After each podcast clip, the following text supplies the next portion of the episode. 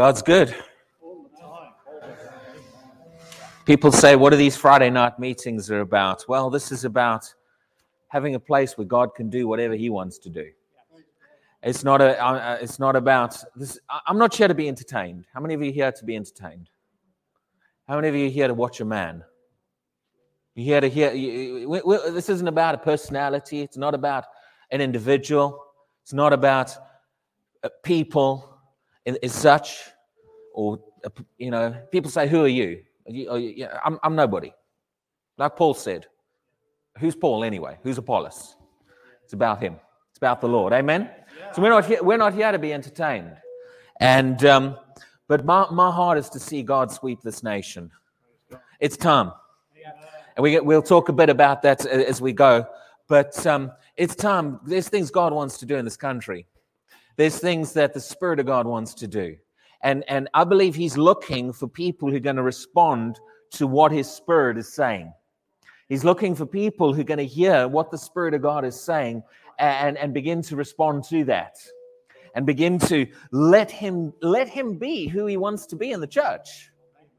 Far too often, things, you know, people try to control things, or people try to do it their way or man's way, or people try to do it, you know, to shut down what the Spirit of God wants to do.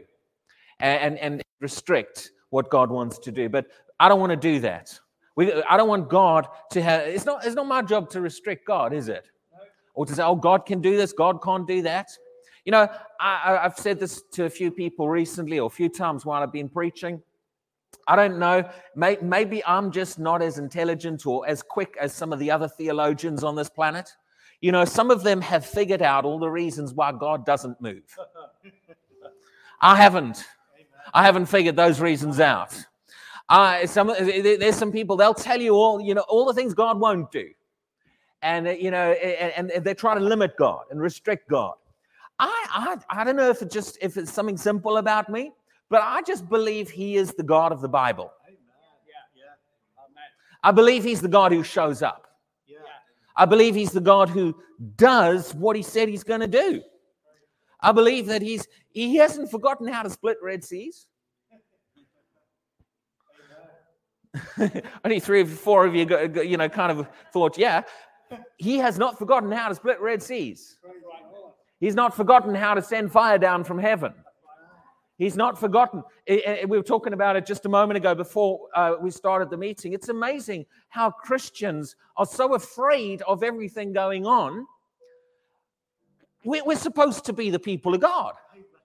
We're supposed to have confidence in who our God is and to know our God. What happened to the Davids? What happened to the Elijahs? What happened to the Moseses? Well, again, they had their day. This is ours. This is ours. We'll pray in a moment, but I'm just going to talk a few things out of my heart first. Is that all right? If David and if Elijah and if Moses, if God needed them to be here in this generation, they would have been born on the earth in this generation. But they weren't. They had their day. They did what God wanted them to do. They ran their race. If this generation needed the Apostle Paul, God would have had the Apostle Paul born in this generation. But who's here? Me, you. God's looking for the Davids. He's looking for the Moseses of our generation. He's looking. So many people are saying, oh, you know, we need a voice in the UK. I'm like, be the voice. Wake up. Some people, oh, we need someone who flows in miracles and someone who does this. We need so. I'm like, get in the presence of God and be that. Be the person God wants you to be. Get so consumed, get so filled with God. Get saturated in his presence. People say, oh, we need a revival. Yes, we do. But you know where revival's going to start? It's going to start with someone. Someone's got to get hungry for God. Someone's got to start seeking the face of God and getting hungry for his presence. People say, oh, we need the fire. Yes, we do. That's why you need to get in your prayer time and get that fire all over you so you can spread it on to everyone else. What am I trying to say? Let's stop looking for someone else to do it. Let's stop looking for someone else to bring the fire that we need to the UK, and let's be the generation. Let's be, this is one of the phrases you might have seen on Facebook, be the revival. Let that revival birth and start in us. Well, I don't know about you. I'm going to wait for you to decide whether you're going to do that. Do what? Be the revival in your own life. I'm getting on and doing it, yeah? You're welcome to join me. People are saying, well, we need a revival in the UK. I'm like, you know what? No, stop all this. We need a revival in the UK. Let's get on and have a revival. Let's get on and have a revival. Let's get on and become the people of God, filled with His presence, walking in His presence, walking in His life, walking in His word.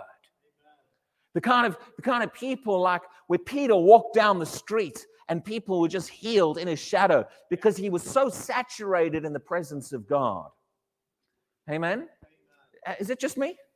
Am I the only one who wants that? No, I know I'm not, because I know there's others here that are hungry. But what am I trying to do? I'm just doing what God told me to do. I'm just doing what God put on my heart to do. God said, get out there and start doing meetings. I'm not worried about if 1, 2, 3, 5, 10 people, 100, 20,000. I don't really care. I'm not into numbers. I'm not trying to make a name for myself. I just want to get on and do what God told me to do. Yeah. And I believe that the Spirit of God wants believers to start waking up. Amen. Yeah. He wants believers to start waking up. There's a stirring of the Spirit of God. There's a stirring going on. There's a stirring going on. If you listen to your heart, you'll hear that stirring. Not everybody's hearing it. Not every Christian's hearing it. But I believe on the inside of us, there is that call. There is that stirring where the Spirit of God is saying, come higher, come higher, come into my presence. Why is God doing that? Why is He calling people higher? He's not calling people higher because He's got nothing better to do or He's bored. He's calling us higher because He knows it's time for us to come higher. It's time for the church to be the church. It's time for the body of Christ to be the body of Christ. It's time for the glorious church to arise. I'm fed up with putting things off for the future. I'm fed up. People say, oh, well, one day we might be a glorious church. I'm like, let's just get on and be a glorious church now. Who's going to stop us? Who told me I can't be the glorious church?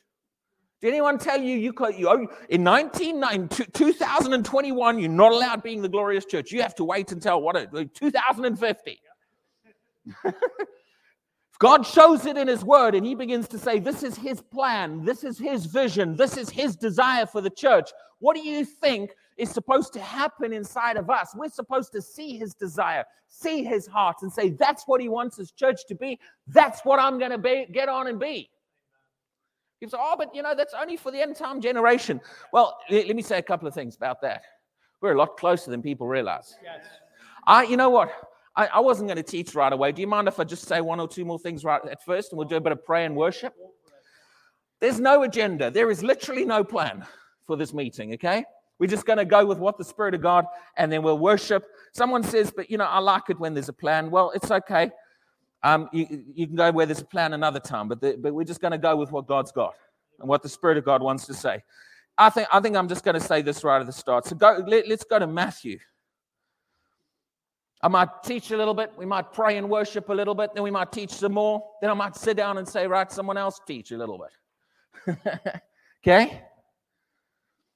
I don't want to sit around. How many of you just sometimes, are there hungry people in here? Anyone hungry in here? How many of you look at, you watch things online maybe, going on in other places of the world, and you say, man, we need that here in the UK. Anyone? Well, here it is, guys. Let's have it. Let's have it. Let's not sit around and say, oh, I wish someone would rise up and we could have meetings like that. We're doing it, yeah? And it's not because I'm anything. You can go out and do it. Just get on. Let's just do it. Let's just have a revival. Let's just have them be what God wants us to be and step up. Someone says, God's been dealing with us to come higher, and for the last 3 years, God's been dealing with us to come higher. I look at them and say, why has it taken you 3 years? People are almost proud, like, you know, the Lord's been dealing with me for 5 years now to spend more time with him. I'm like, wake up. When are you going to do it? Get in his presence. Let's get closer to him. Let's rise up in the things of God. Let's be who he wants us to be. And let's become filled and saturated with the presence of God, hungry. Let's be a people that are just going to get on our knees and cry out and say, Father God, we are hungry. Move, pour out your spirit. Use me if you want to. We want to see the breath of the Spirit of God, the life of God, the reign of the Spirit of God, the fire of God, whatever you want to call it. The breath of God breathing through the churches across the United Kingdom. We want to see life. Churches beginning to rise up filled with the presence of God. And the God be able to do what he wants to do. Someone says, oh, but you know, I go to a church where they don't let that happen. Well, you know what, then get on and have it happen in your own life. Let's stop moaning about what others are not doing. Let's do it. Anyone want to join me? Yeah. You know what? A couple of times in the Old Testament, sometimes you get people like Gideon. Anyone heard of Gideon? Yeah. You know, when God raised Gideon up, and I think Gideon this, but there's others that do this in the Bible, where sometimes God sent them out. God would raise up a leader, and then they would blow the trumpet throughout the land, and they would call the people. Yeah. Yep. And they said, "Come on, gather the people." Why did they do that? Because they wanted to see the ones who would respond. The ones who would hear that call and begin to respond. And begin to say, yeah, okay, I'm going. Let's go. I'm going to get in there. I want to get involved in what God's doing. So I believe that's what we're going to see more and more of. And I believe that God's doing that. God's raising up a call. He's raising up a voice. He's raising voices up. People, you know, I'm getting fed up with people say we need a voice in the UK. I'm like, hey, we've got voices in the UK. Just listen to them. They're happening. God is speaking. Did that give you enough time to get to Matthew 25? Matthew 25. Hallelujah. And we're going to do some praying and worshiping in a moment.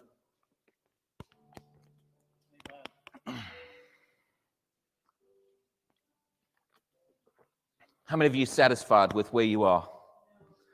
How many of you are satisfied with the way you see the way the church is? I'm not. When I look at the word and I look at the church, and again, when I say the church, I'm talking in context of this country. Yeah? I see very different. Just they don't look the same, do they? You look in the book of Acts. And like I said, maybe I'm just not as quick as other people. And I'm not just trying to say bad things about myself, but I'm saying that jokingly. Yeah. But I believe the model God gave us for the church in the book of Acts is his plan for the church. Yeah. He wants the church functioning like that. Yeah. Some people say, oh, but miracles and power stopped in the church. I'm like, give me the scripture and the verse. Yeah. Stop making things up as you go along. Stop inventing scriptures and inventing things. Oh, this doesn't apply today. This doesn't apply today. Where do people get all that junk from? Trying to talk you out of the Bible. God gave us his word. He's looking for people who say, okay, I believe you are who you said you are. And I believe God wants to do what he said he's going to do. All right, for those of you who hadn't got to Matthew 25, you should definitely be there now. Matthew 25, how many of you have ever heard the parable of the 10 virgins? I just want to point something out in this parable right now, just for a moment.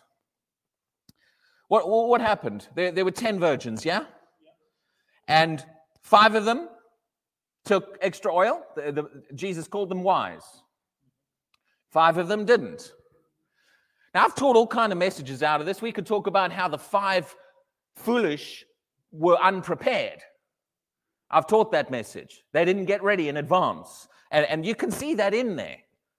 Okay? But there's a bit more in here than sometimes we maybe notice or talk about.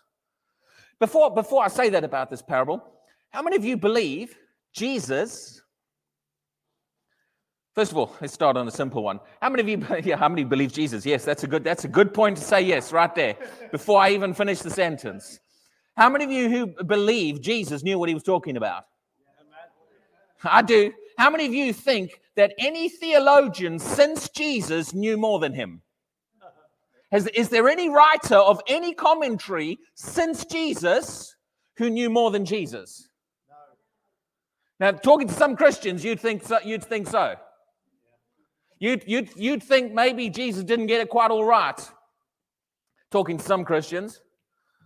How many of you think Jesus said things with the intention that we would have to go and correct what he said because he didn't say it quite right? How many of you think God put things in his word and then thought afterwards, oh my word, I should have said it differently. I need to raise up a preacher who's going to fix what I said wrong. Now, why am I saying all these things? Because do people do that? They do. They try. Oh, Jesus didn't mean what he said he meant. Do you really have that little bit of respect for our Lord and Savior? Do you think he was that? And I'm not saying this mockingly toward him. I'm saying this toward people's attitudes toward him. Do you really think Jesus was that stupid that he didn't know what he was talking about when he said things? Does he really need us to come and fix them? Well, I know Jesus said that, but this is what he really meant. He does not need us to come and fix what he said. What he needs is us to believe what he said. Right, yeah. Yeah. So we've established this. We all believe Jesus knew what he was talking about. Yeah. And nobody in the church since Jesus has known more than Jesus knew. Right. Would you agree with me? Right. Jesus is the Word. He knew far more than he said. He even said to his own disciples, I haven't told you everything yet. Yeah. Now, how many of you know in Jesus' own, how many of you have ever read any of his parables or anything Jesus taught? And you'll see in there, did Jesus ever talk about the future? Once or twice? Did he ever say anything about the days or the age ahead? He said a lot, didn't he? Oh, yeah. Did he only talk about 2 or 3 years past his lifetime? How far did he talk? The end of the age. So there's things in his parable that go all the way up to the end, yeah? So there's a lot of insight in what he says. And did he know? Did Jesus know some things that were going to happen? Did he know things further down the road than his own life? He did. He knew some things. So let's look at some of the things that he said. Is that all right? In this parable. Does this parable give us insights about some things concerning what was to come? It does, doesn't it? Let's read it. Matthew 25, verse 1. Then the kingdom of heaven shall be likened to 10 virgins who took their lamps and went out to meet the bridegroom. 5 of them were wise and 5 were foolish. How many were wise? 5. How many were foolish? 5. How many were there in total? 10. Okay, just remember that. Those who were foolish took their lamps and took no oil with them. That's where they were foolish. They didn't get ready in advance. They weren't ready for some things. They didn't prepare.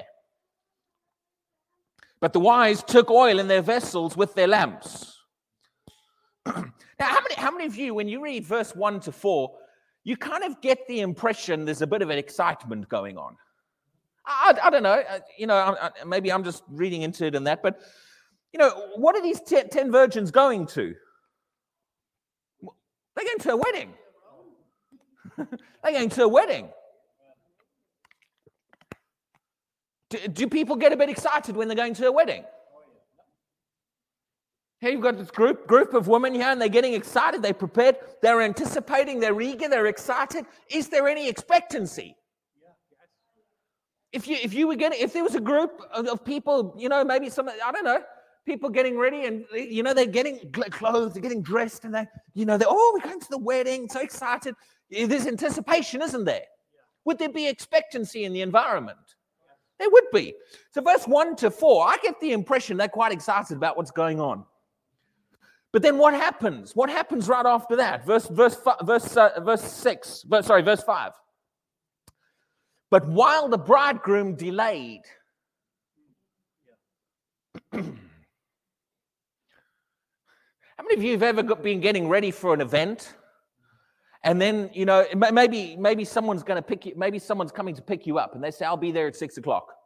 And so you're all getting ready. You're all excited. You know, like, "Oh, quickly! Oh, it's 5 to 6. I'm going to be here any minute. Grab my handbag. Grab my bag. You know, got my jacket on. Everything. You're all excited."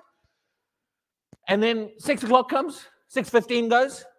6:30 goes, and the person's not there. You go, "Oh." How many? What happens to the excitement level? Starts to go down, it starts to turn into frustration. And then what happens, you know, let's add a little bit in here just for illustration purposes. What happens if they then text you? Because, you know, they didn't have mobile phones to text you was coming late when Jesus told the parable. Yeah. But what happens if they text you and say, "Sorry, we're being held up, we're going to be an extra 2 hours."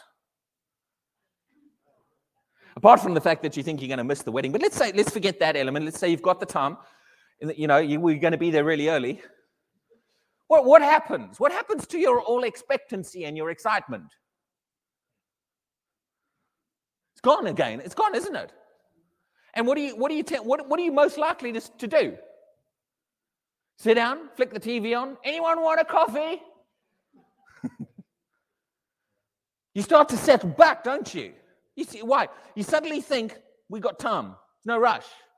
The expectancy goes out the window. Am I wrong? No. So now here's the next question. Did Jesus know there was going to be a delay? Someone says, "Oh, no, I don't think he did know." Well, he's the one who told the parable, remember? Yeah. He put it in the parable. Yeah. Yeah. So let's ask the question again. Did Jesus know there was going to be a delay? There's the answer. Yes, it's in the Word. Are there other parables which talk about the delay? Talk about it. I think there's one about a landowner who went. Yes, yeah.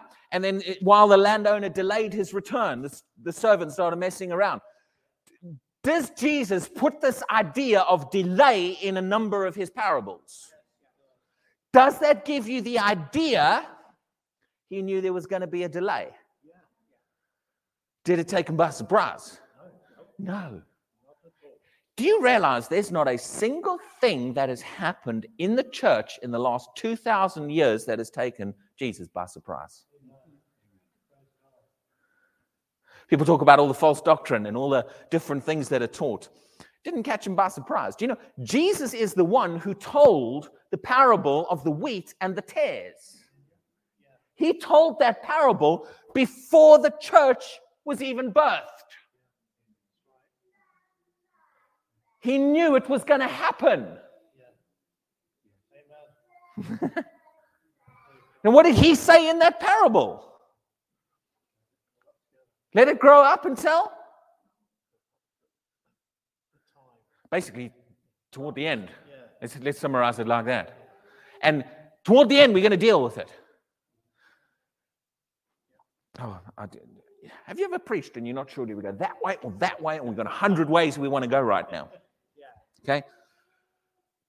But I'm going somewhere with what I'm saying here. I want us to realize something. I want to stir us in some areas.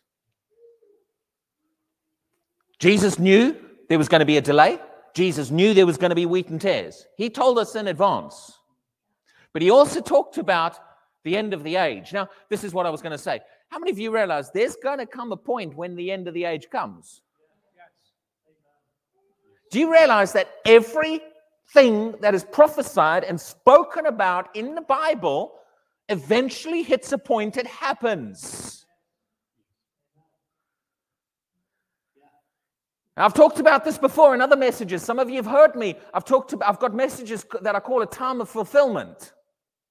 Anyone remember I've preached some of that? I know some people here might not have heard me preach before. But there's a time of fulfillment. There's a time when God fulfills and does. God doesn't speak things out and then just never do them. Sometimes he talks about thousands of years in advance, but there will always be a point in human history when it happens. Yes. He spoke about the coming Messiah, the Christ, the seed that was coming. Do you realize there was a generation that where it happened? Some of you are not convinced. When I say the seed, the Christ, the Messiah, I'm talking about Jesus, yeah? Did he come the first time? That's what I'm referring to. We've got it. Matthew, Mark, Luke, and John. In fact, we're reading it now. In other words, there was a point he came. And that became a fulfillment of things he'd been speaking out for a long time. Did everybody in Jesus' generation realize that things were being fulfilled right in front of their eyes? No. No. See, there comes a point where God starts to do things. Now, let me bring this back to the parable of the 10 virgins. Hold that thought. Let's read this first. The bridegroom was delayed. Verse 5. What happened when the bridegroom was delayed? What does it say in your Bible?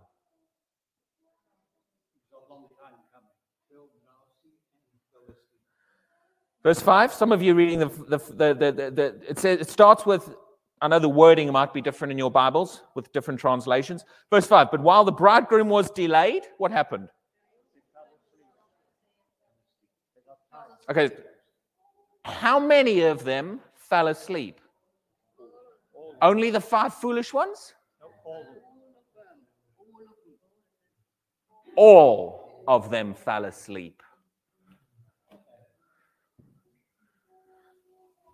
That caught me by surprise when I was reading, because I've always thought, it's the 5 foolish, the 5 wise, and the wise were just perfect the whole way through. No, they fell asleep too.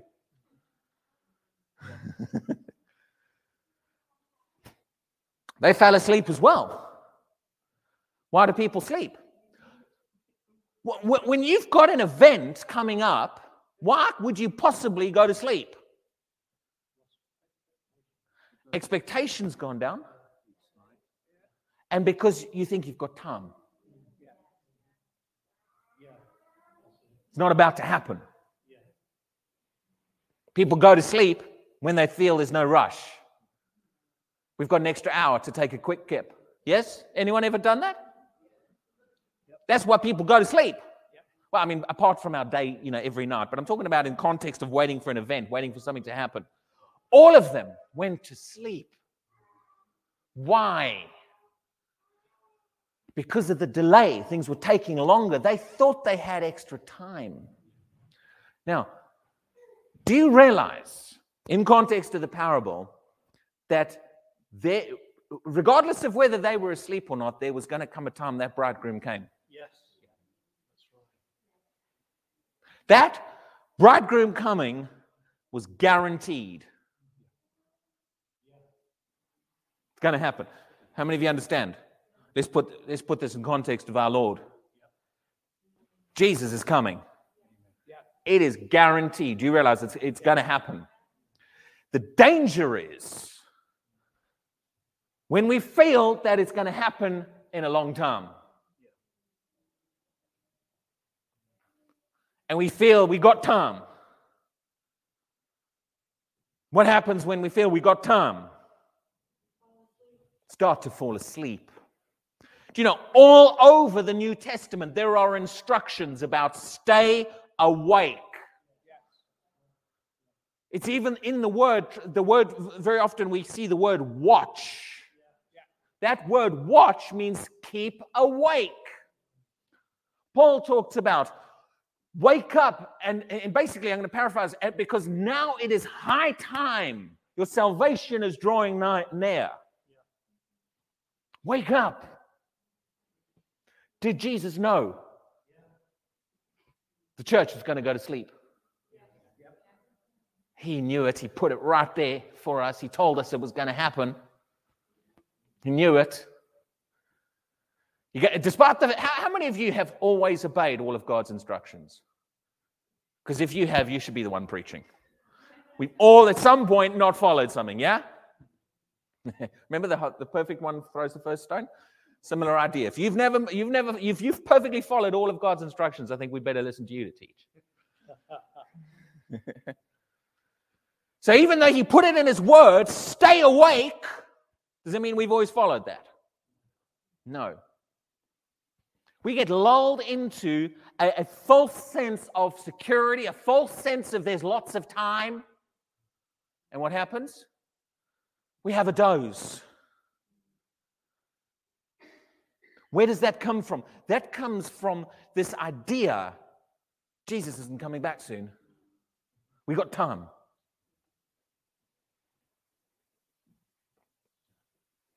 And the enemy uses this. In fact, I want to show you something quickly. Let's. I'll come back to Matthew 25. Let me go right down. Let me find where I've got this scripture. I think it actually might be Matthew as well. It might be Matthew 24. I can't remember. Let me find where that verse is. Oh, no, Matthew 13. Matthew 13. This is. I mentioned this one: the wheat and the tares. I didn't plan to teach this long on this, but it's all right, yeah.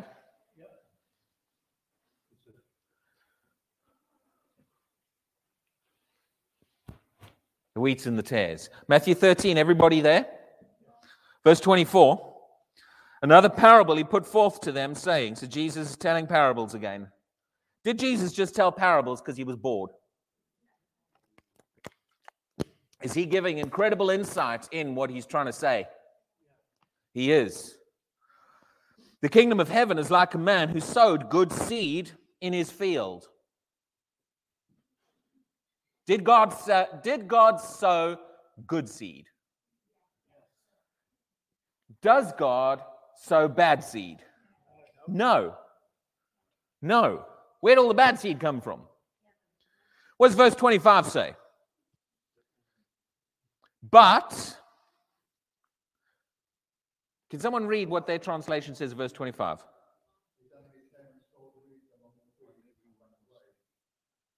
Is that what it say right from the start of verse 25? There it is right there. When did the enemy get in? When the landowner slept? No, it doesn't say that. The landowner, the man sowed good seed, but while everybody slept. There it is right there. It's not the landowner's fault. When did the enemy get in? What lets the enemy get a foothold? Where does the enemy get? What does he use to get his agenda moving? Sleeping Christians. There it is right there. While men slept, his enemy came. Do you know there's another one? I don't know where this one is right now off the top of my head. It's somewhere. In fact, you can go quickly to 1 Peter 5. There's another one. You might recognize the phrase. This is you go to 1 Peter 5, but this is I'm just going to pull this phrase out because it's interesting. Matthew 24 verse 43 says this, just pulling part of the phrase out. If the master of the house had known. Anyone ever heard this before? Yeah. If the master of the house had known what? What hour the thief would come? Does anyone know their scriptures? I know you're all from different backgrounds. Don't feel bad if you don't know the scriptures and I'm asking you to quote things. It's a bad habit of mine. I'm a teacher. I try to get people to also speak things out and stir up knowledge of the word themselves. But it's all right. There's no condemnation if you don't know the scriptures. Don't worry. But some of these, a lot of people do know. Okay? You're in 1 Peter 5, but I'm in Matthew 24, verse 43.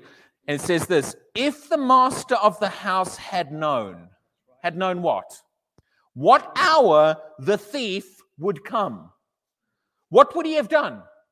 If your house was going to get broken into and you knew the exact time the thief was coming, what would you do? Would you be asleep at that time? And you'd be behind the door with your baseball bat. Yeah? You'd be ready. You wouldn't fall asleep if you know. This is what Jesus put in the parable. He said, if they had known, the hour the thief would come, this is what he said, he would have watched and not allowed his house to be broken into. That's now the way Jesus said that is past tense. If he had known. This particular one, now many of the others is talking future, but this is an interesting statement. If the master of the house had known, what does that sound like? Regret. Yeah. I wish I'd known. Wish I'd known. Wish I'd known when the thief was coming, because in my house I'd still have my, you know, whatever's valuable these days. I'm just going to say my DVD player, but no, it's not even valuable anymore. You know? Okay? If people had known, would they have gone to sleep? If someone knows their house is going to be broken into, there's a thief coming, are you going to go to sleep? Now, I know I'm being repetitious. That's the word I want. But I want to drive this point home. If you'd known when it's going to happen, would you sleep? If we knew the exact moment Jesus is coming back, would we be asleep? No. But see, God, he even told us, no man knows the exact. Only the Father knows. But he does indicate we should know the season. And we should recognize the season. And if we start to anticipate and start to recognize the signs, what's supposed to happen? Are we supposed to go, oh, it's the signs, they're happening. Oh, I don't feel like getting up right now. I'm going to go back to sleep for another hour. Is that what you're supposed to do when you start seeing the signs? What's supposed to happen when you see the signs? Supposed to wake up. Supposed to wake up. But you see, many Christians are just going back to sleep. How many of you have ever hit your alarm bell like 20 times? I'm not good at my alarms in the morning. I set like 15 alarms on my phone because I stopped most of them. And I set another one 5 minutes later and another one 5 minutes later because I keep going, stop that one. I don't want to get up now. Stop that one. You see, we get cozy when we're sleeping. We don't want to get up. I stay in bed, it's nice and comfy in my bed. It's warm. But when it's time to get up, then what? It's time to get up. And what happens if you oversleep? Anyone ever overslept for work? What happens? You're late. How many of you want to be late for the return of Jesus? How many of you want to be that one with the regret? If only I'd known when he was coming, I would have woken up. Yeah. If the master of the house had known, he wouldn't have slept. Is there a message throughout the Word of God, the New Testament, don't sleep? And if you have gone to sleep, wake up. What? Why? Why is it there? Jesus knew the Christians were going to go to sleep. He knew the body of Christ was going to go to sleep. He knew it all along. I said go to 1 Peter, didn't I? We were talking about the enemy a moment ago. How did the enemy get in? Remind me, how did the enemy get in? While they were asleep. Does the New Testament indicate that the sleeping is a good thing? Do good things happen while everyone's asleep? No, that's when enemies get in. That's when things happen you regret afterwards because your house was broken into. Yeah? 1 Peter 5, anyone there? Verse 8? See, I give you lots of time to get to the scriptures. 1 Peter chapter 5, verse 8. Be sober. Are you everyone looking? Be sober. Be. Why? Because your adversary, who's the adversary? The devil, walks around like a roaring lion, seeking whom he may devour. Now, I'm not saying I love the enemy wandering around trying to devour people, but you know, we quote the second part of that verse, your adversary, the devil, walks around like a roaring lion. We seem to jump those first two words. Be sober, be vigilant. Now, I'm not going to talk about both of them, but the word vigilant there means stay awake. It's the same idea. Why? The enemy can get sleeping Christians. Wake up. Wake up. Let's go back to Matthew 25.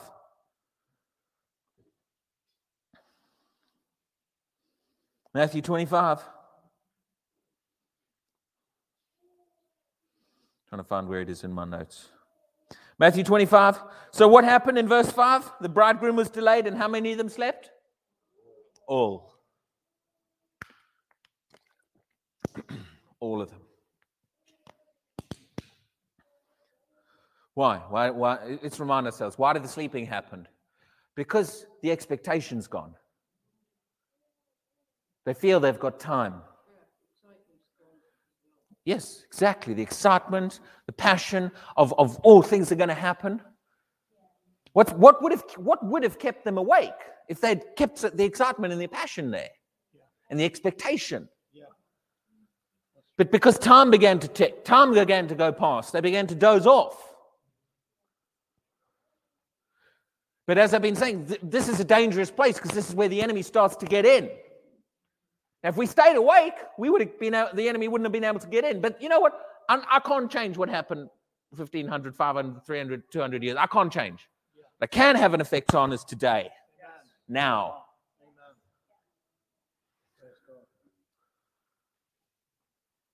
Now, let's read the next verse. Verse 6. At midnight, a cry was heard. Do you see that in yours? Yeah. Now, you know, we could go into the midnight and all those. I'm not going to do into that, but what was heard at midnight? Now, when it says a cry, it doesn't mean a baby crying. Okay? What's that cry? In other words, that cry is an announcement. Yeah. What's that announcement? Time to wake up. Some of you go, woo, woo, I woke up right there. Yes? Okay. That, in other words, that's what it's about, isn't it? Yeah. What is that cry doing? It's doing two things. It's announcing the return, the bridegroom's arrival, and two, it's starting to stir the people up. Why did Jesus put this in this parable? Thank you. This is needed. This is what's going to happen. Amen. There's a cry. Do you announce, just in the natural world, do you announce the arrival of a king? Does the king just wander in and no one's expecting him and they're all sitting on the... Quickly, he's here, quickly, and all just go, no. What happens to, if there was a big ceremony and the queen was about to arrive, I won't say king, we'll say queen because we're, where we are in England. But, if the queen's about to arrive, does she just wander in while we're all having coffee and all in different rooms? No. What happens before she arrives? Her team will come in, her aides and her helpers, and they'll say, everybody, line up. Yeah? I've never met the Queen, but that's the impression I get of what'll happen. Because every time I ever see her on TV, I see her and a long line of lined up people. So who lined them up? Yeah? She didn't do that. She didn't come in the room and say, okay, come on, people, I'm here. Quickly. What happens before a royalty arrives? An announcement. Does God do that? Or is that just natural people that do that? Was there an announcement before he came the first time? Was there a voice of one crying in the wilderness saying, prepare the way? What's God doing with that voice crying in the wilderness? Wake, he's coming, it's happening. Do you get the impression God does this? I do. Do we see, even read the book of Revelation, and I don't want to go into all of the eschatological, what's this and what's that, but do you see trumpets announcing things? When things are going to happen, is there an announcement? So what are we, the body of Christ, going to do when this announcement comes? Well, you know, I just don't think it's going to happen in our lifetime, so we're going to be cozy and go back to sleep. Yeah, this is the problem. No. We need to realize there's a generation this is going to happen. I've got news for you. We're it. Yes. Oh, are you a prophet? Are you prophesying that? No, I'm just speaking out what I get in my heart. We're it. We're it. I said that to someone about a year ago. I said, you know, do you realize we're right there? Jesus is coming back. I said, we need to realize this. That announcement, the announcing the return of the King is happening now on the earth. Are you going to stay asleep or are you going to listen? That's the question. I said that to someone a while ago. A year or so ago. I was just talking to them and they got all concerned and they said, what do you mean Jesus is coming back? You know, and then it could be, you know, what like 5, 10 years? I said, I'm not putting a time on it, but I can tell you this, it ain't decades. Decades. And say, yeah, maybe a decade. I'm not going to put a time on it. That's not my job. We'll leave that to the prophecy teachers. Okay? But I'm telling you, I do not believe we're talking decades or generations. I believe we are already in the transition of the ages. It's happening already in the realm of the Spirit. There's a transition period. A countdown clock has already started. And I'm gonna speak it out. I'm going to be bold enough to say it. Because the Spirit of God, I believe that's what I'm hearing in my heart. Did Jesus say the Holy Spirit, who is inside of you, will show you things to come? Yeah. And someone says, oh, but I don't hear that. Well, are you listening? That's the question. But I'm not the only one. You're hearing this more and more around the world. Yes. In fact, I was saying it for a while, and I was saying it and speaking it out, and someone said, oh, you need to listen to this person's teaching. You know, and I'm like, really? And I thought, okay, I'll have a listen to their teaching. And I thought, I was listening. And I thought to myself, he stole my notes. He's preaching my message. And then I listened to another person. I thought, yeah, he stole the other notes. I wondered where my notes were. They were preaching my message. No, they're not preaching my message. They're hearing the same thing. Spirit of God is speaking some things. There is an announcement going on. What's the purpose of that announcement? Wake up. Wake up. Is it okay for us to stay asleep any longer? No.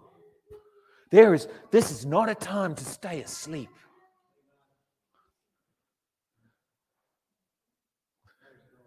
Like I said, I'm going to finish my story. I knew there was, I was trying to pause there. I was like, I know there's something I didn't finish saying. I was talking to someone 6 months or a year ago, and I said this to him. I said, I don't believe we got decades. Now, I'm going to be honest with you. If I would not have spoken like this 5 years ago, I've always believed Jesus is coming soon. But something twigged on the inside of me, and I felt there was a change in season took place in the realm of the Spirit. Now, I've always been bold with that, what I preach. Yeah. I'll preach the word boldly. But there's certain things I'm saying now that I would not have said a few years ago quite like this. Yeah. Yeah. I would say, yes, we're close. I believe Jesus is coming soon. But me talking in terms of not having decades, I don't think I would have had the boldness to say that. Yeah. I'm saying it because I'm saying what I'm hearing in my heart. Yeah. But I said that to someone. I spoke to them, and they were a Christian. And you know what they said to me? But I got plans. I wanted to go to college and I wanted to buy a house. Yeah. What? Would you want to buy your house out for $100,000? What? How about a mansion up in heaven? You want one of those? Yeah. Do you think it'll be a little bit better than your white picket fence that you? See, what's the problem? Not just not expecting. It's not that important to some of them. It comes as a bit of a shock to some people to realize, you know, some people, we like having our plans. I'm not saying don't plan. Have your plans. Do what you want to do. But let God in those plans, okay? Yeah. I'm not saying don't have plans. But you know what? Some people, their plans are more important to them. Yeah. You know, this is where I see myself in 10 years' time, and this is where I see myself in 20 years' time. And like, does the return of Jesus factor in there anywhere? No, please. I don't want him to come back for at least 30 years because I want to do this. No urgency. I just looked at this person, I thought, what? It's like, who cares about your plans? If Jesus comes back, you know, it's going to be much better. You ain't going to look back in heaven and thought, I wish I'd had my white picket fence back on earth. You're really not going to in eternity. Yeah? But some people, it's not a priority to them. But there's been a season change. Something's, I don't even quite know how to describe it sometimes. The only way I can describe it is the way the Spirit of God put it on my heart. And other people might describe it other ways. But what the Spirit of God said to me was that a countdown timer has started. Yes. So he said to me, so clear. What happens, you know, in the last few minutes before something's going to happen, they start that 10, 9, 8. Yeah? And very often, once that countdown timer starts, there's no stopping it. This is it. This everyone's... What's going to happen? You know, if they're going to launch a rocket, say 10, 9, 8, 7, 6, and some guy, you know, he hasn't quite finished something that he had to do before the rocket launches, or let's say he's under the fuel, you know, not a good place to be. And suddenly he looks up and he sees the big 10, 9, 8. What's going to happen? He better run. He better get in position. Move. Yeah. You don't sit there and think. It's not a good time to start the timer, but you know what? I'm quite cozy here. I can get my barbecue out. Once things start happening, sometimes we've got to move quicker. Yeah. Sometimes the pace has to pick up because we don't have as long left to get some things done.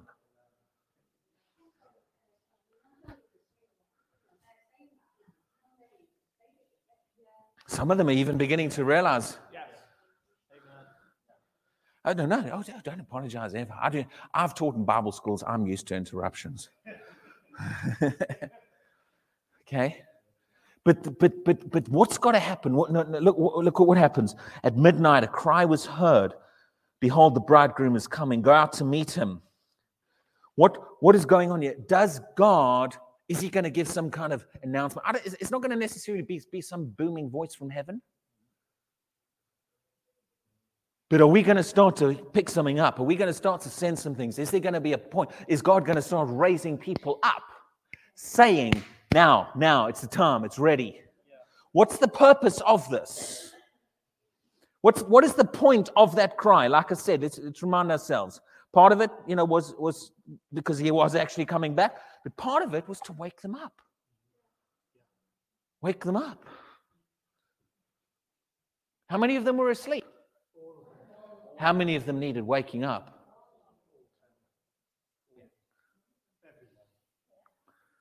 Is it time for the body of Christ to wake up? Is it time? People say, oh, you know, we need someone to tell us to wake up. Well, you know, I'm telling you, wake up. Don't hit the snooze button. Wake up. Because that waking up time is pretty exciting. Yeah. Why? Because back now suddenly it's no more delay. Now he's coming now. Back comes the expectation.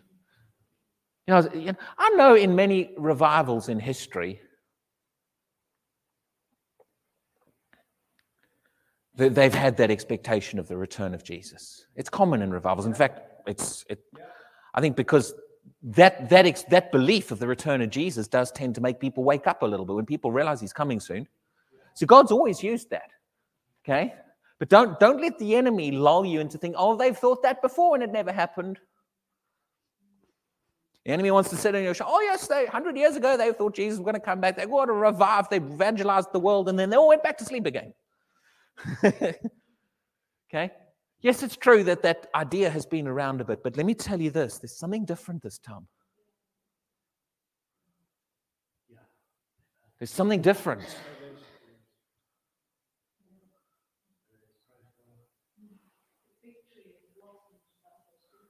Yeah? This is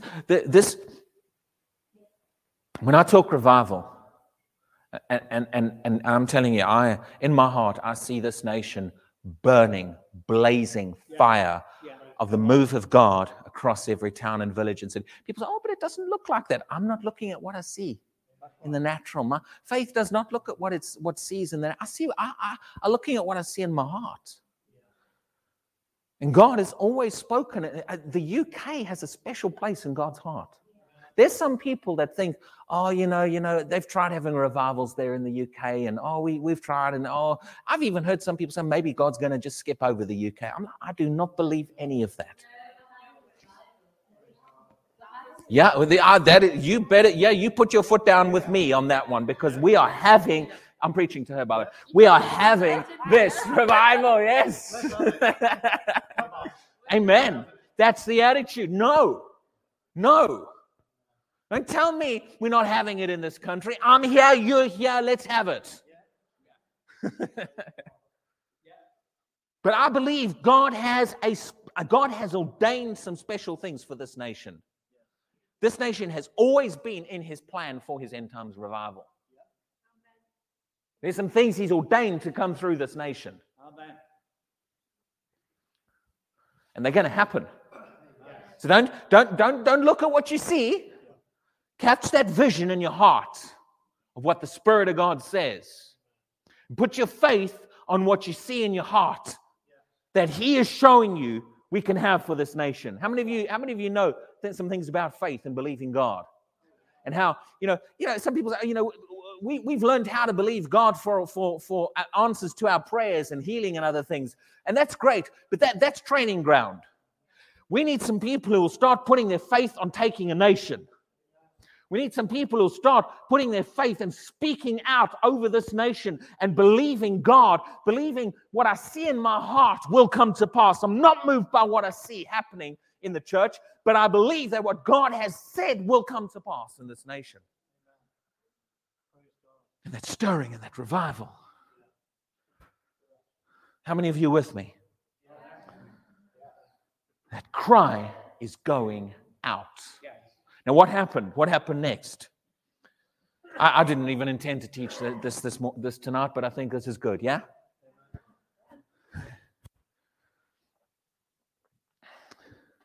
What happened in verse 7?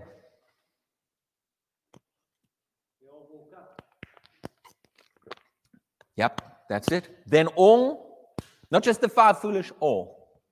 Not just the five wise, all. They all woke up. That's what needs to happen. Now, when did they wake up? Was it 10 minutes after the bridegroom came? Was it the bridegroom walking in the door that woke them up? Announcement before he walked in the door and woke them up. Jesus put it in the parable. Yeah? That's right. That announcement is what's is designed to wake them up. Because by the time the bridegroom walks in, they're supposed to be wide awake. Jesus is not coming back for a church that's asleep. He's expecting to come back for a church that's awake.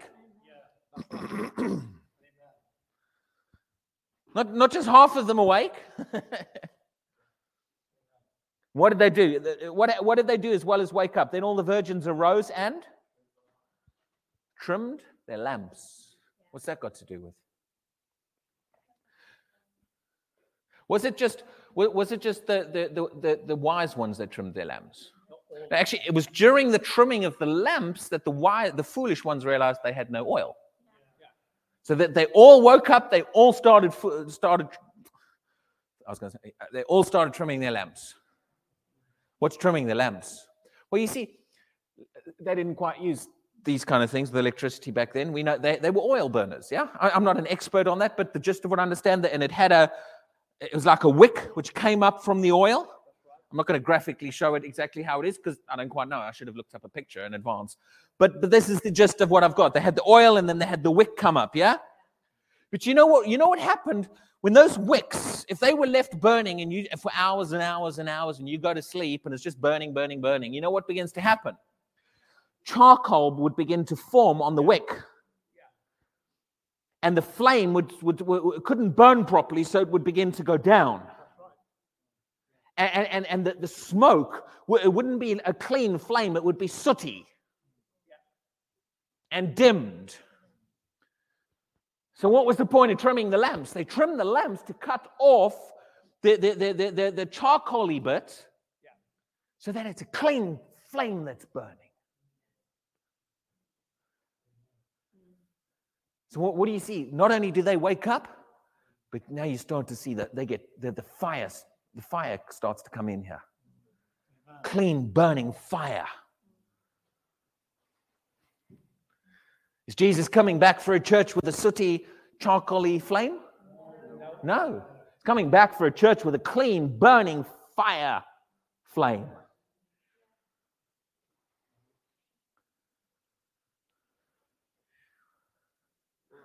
I don't know about you, but that excites me. Yeah. Whose job was it to wake up? Did the bridegroom have to wake them up? No.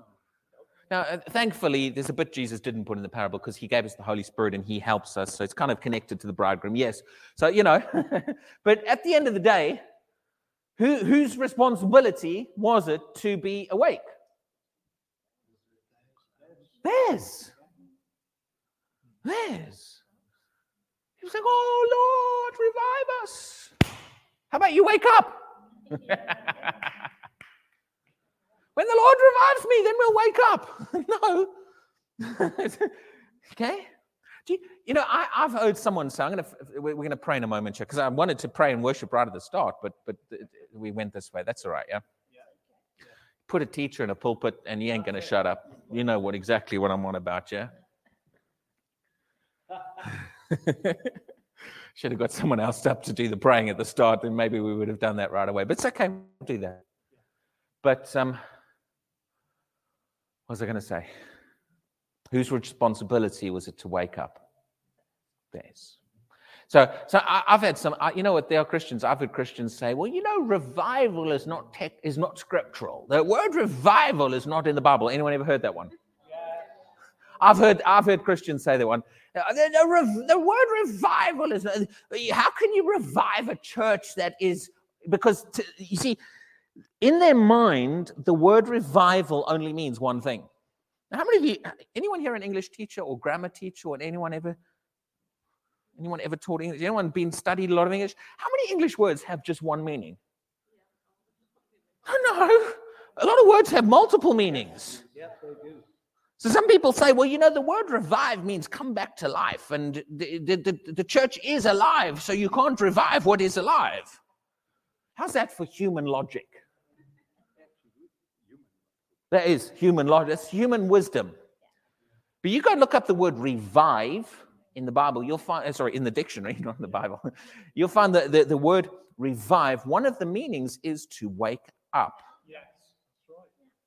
To come awake. To awaken. Yes. Is there a difference between a revival and awakening? No, they're the same thing, basically. It is a time that people come awake. Wake up.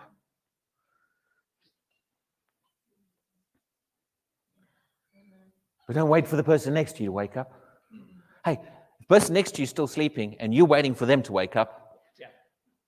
So you stay asleep until they wake up. Both of you missing it. Yeah? You say, well, I'm waiting for there to be a revival and then I'm going to wake up. No, you've got it. People have got this so wrong.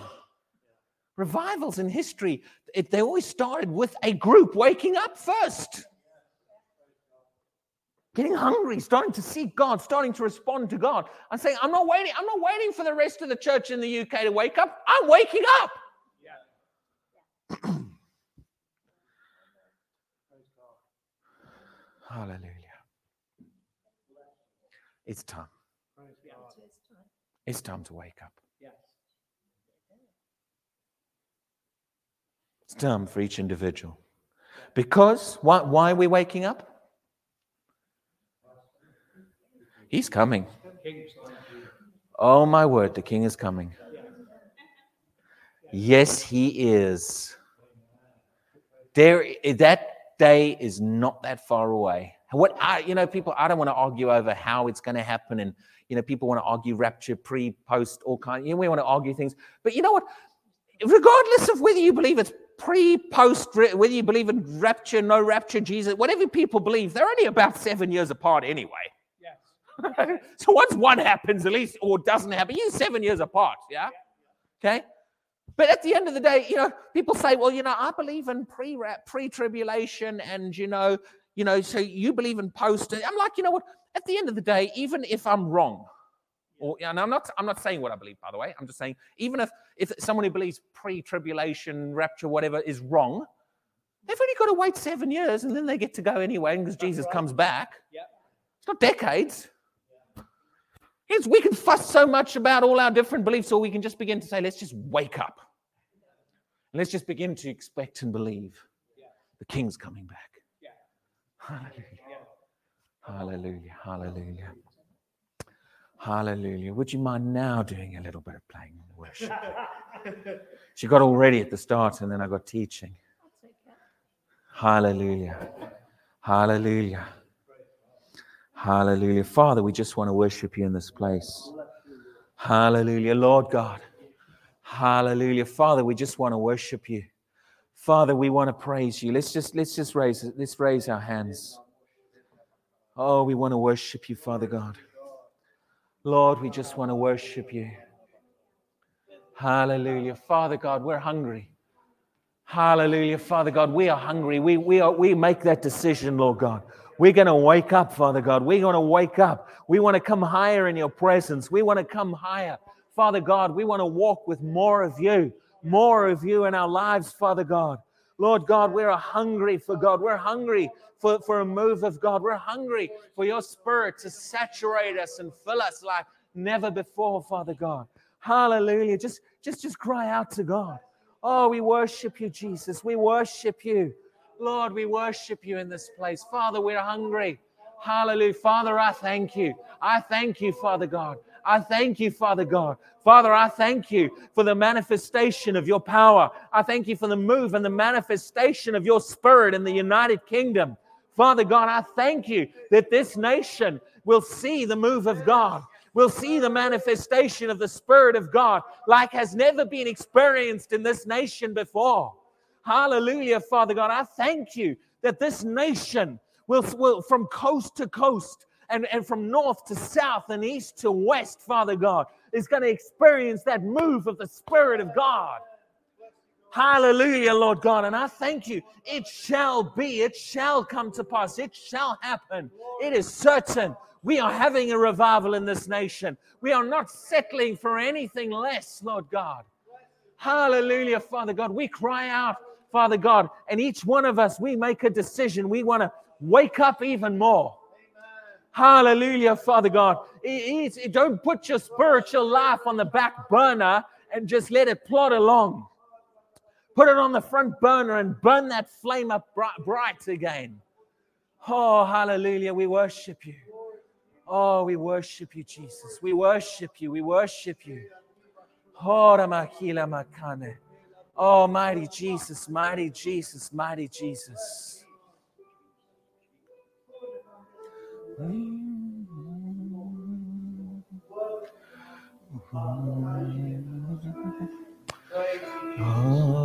we worship you. We worship you. Oh, we worship you, Lord.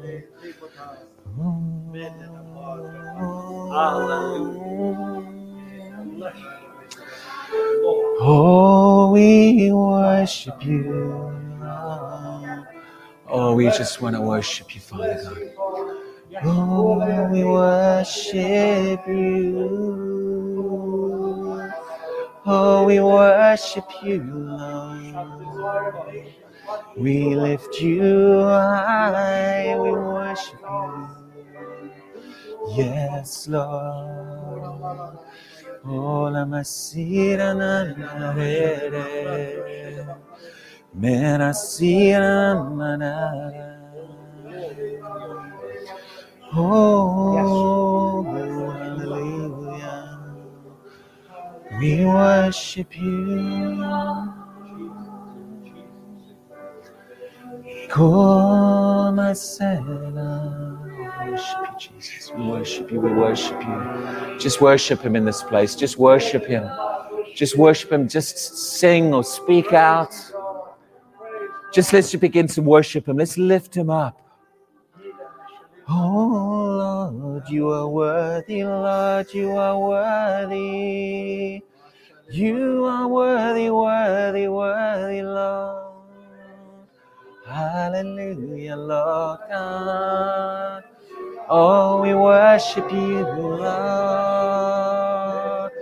Zenamara.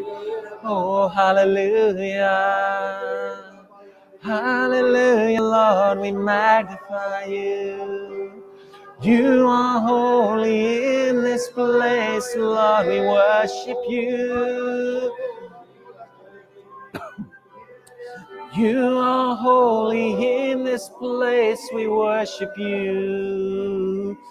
You are so wonderful.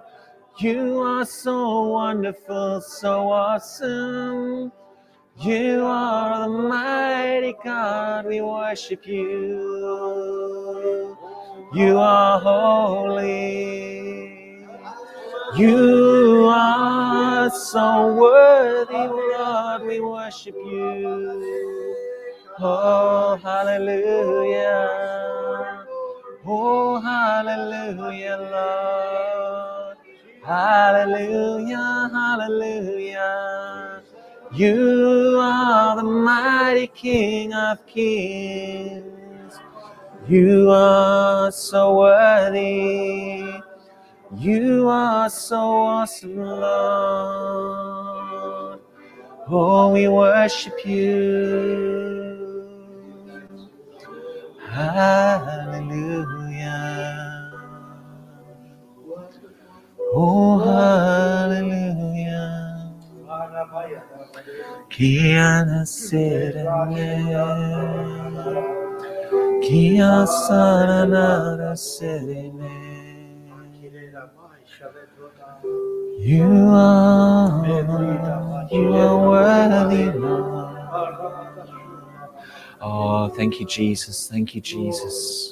Oh, we worship you in this place. We worship you. All the power, all the glory, all of the honor. All of the glory, all of the power, all of the honor belongs to you, Lord God. We worship you. We worship you, Lord. We worship you, Lord. Oh, hallelujah, Father God. We worship you. Lord, you are worthy. You are worthy. You are worthy.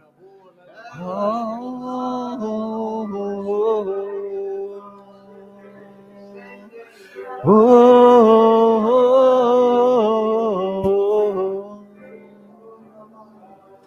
wonderful Jesus, wonderful Jesus, wonderful Jesus, you are holy.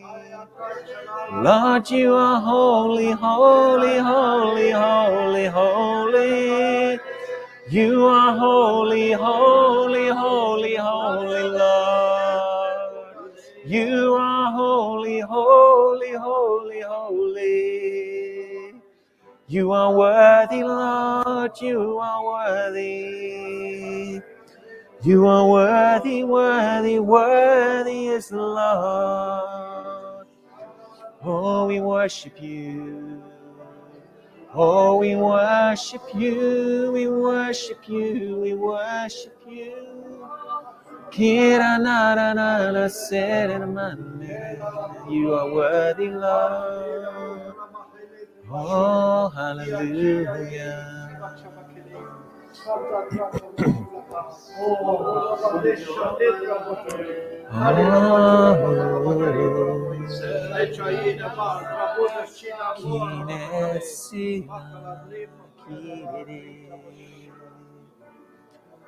Oh, hallelujah, hallelujah.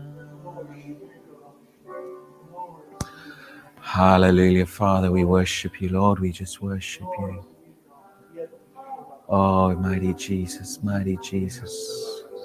Mighty Jesus, mighty Jesus, mighty Jesus, mighty Jesus. Oh, Makara Mashile Bakara Soro Shikile and Randasase. Oh, Makila Namakala Meshila Bakala Makile Megura Sile Makala. Ela Gashila Bakala Bakala Bakara Silishti. Belenoro Shakala Meda. Oh, hallelujah, hallelujah, hallelujah. Hallelujah, hallelujah. Hallelujah, hallelujah, Jesus, Jesus, Jesus, Jesus, Jesus, Jesus, Jesus. You are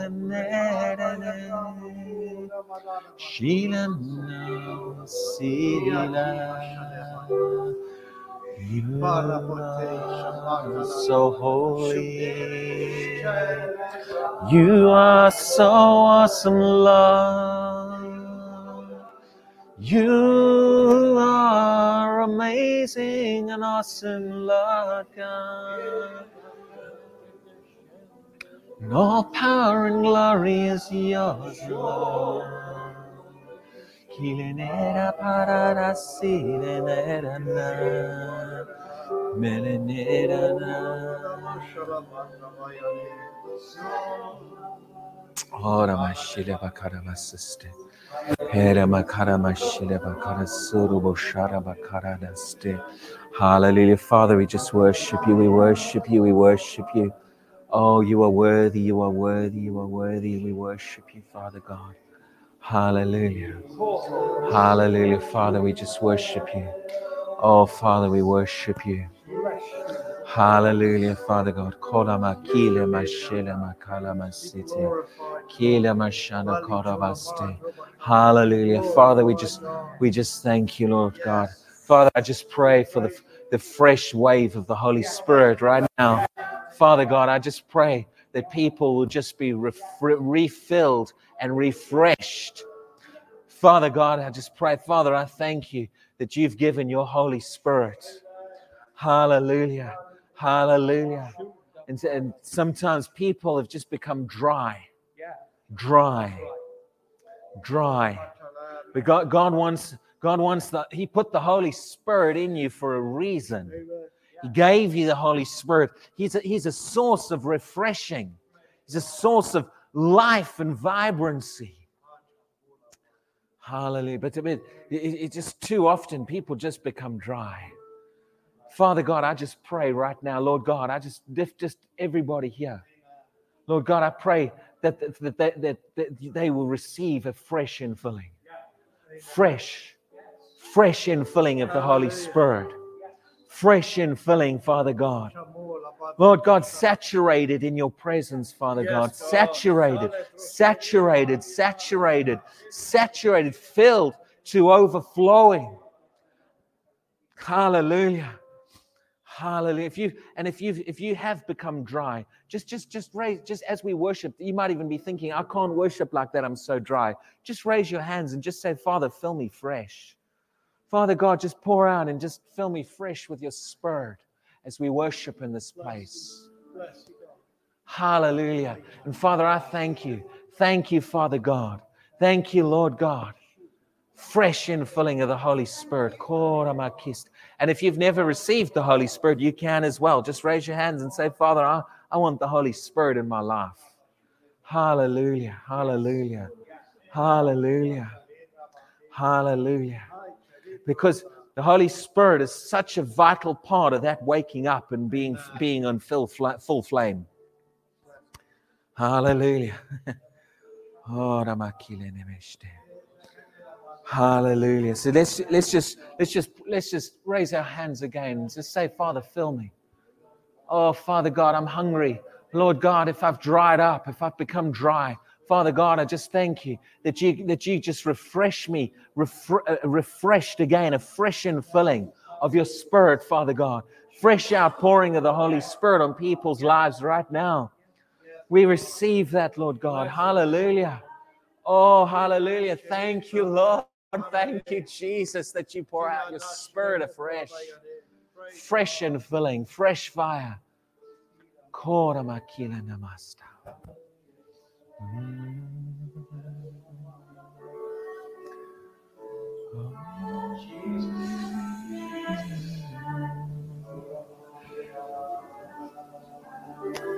Kire.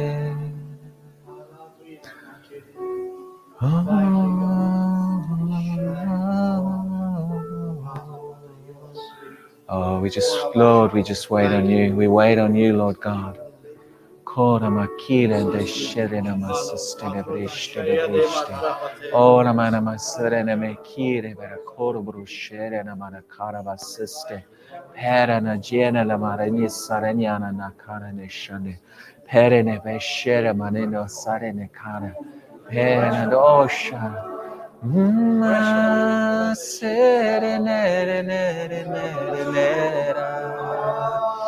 Sing a new song unto the Lord, hallelujah.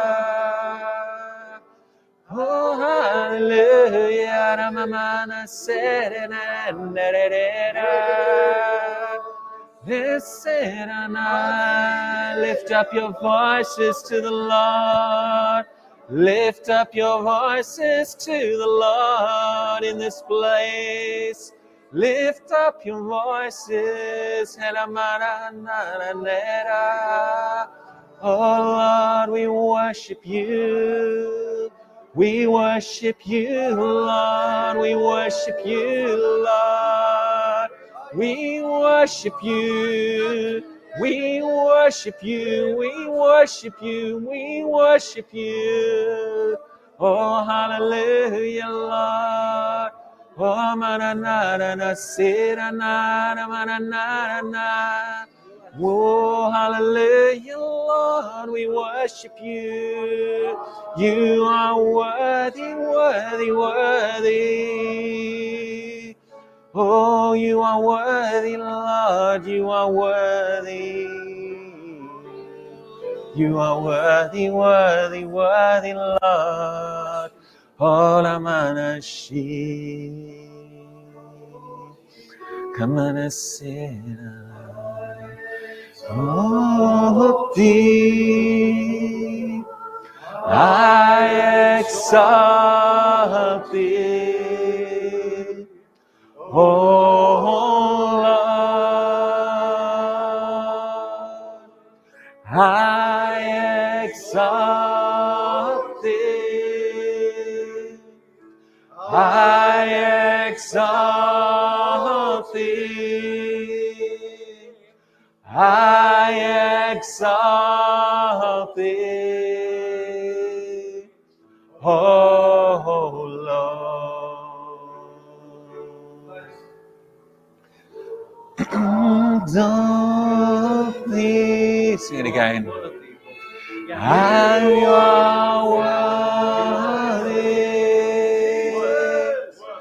You are worthy, oh Lord, yes you are. You are worthy, you are worthy, you are worthy.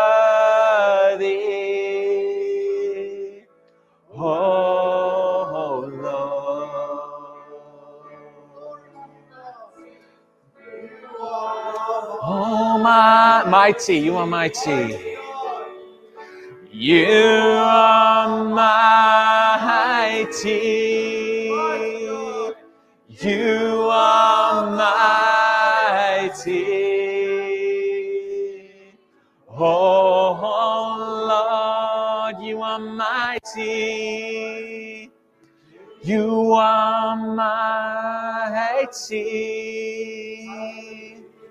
You are mighty. You are mighty. Oh, Lord. Oh, yes. Oh, Lord, you're amazing. Oh, Father, you're just amazing, Lord. Oh, Lord, we just love to worship you, Lord. It's so wonderful to just worship you. Just want to worship you, Lord. Just want to lift you up. We just want to honor your name and worship you, Father God.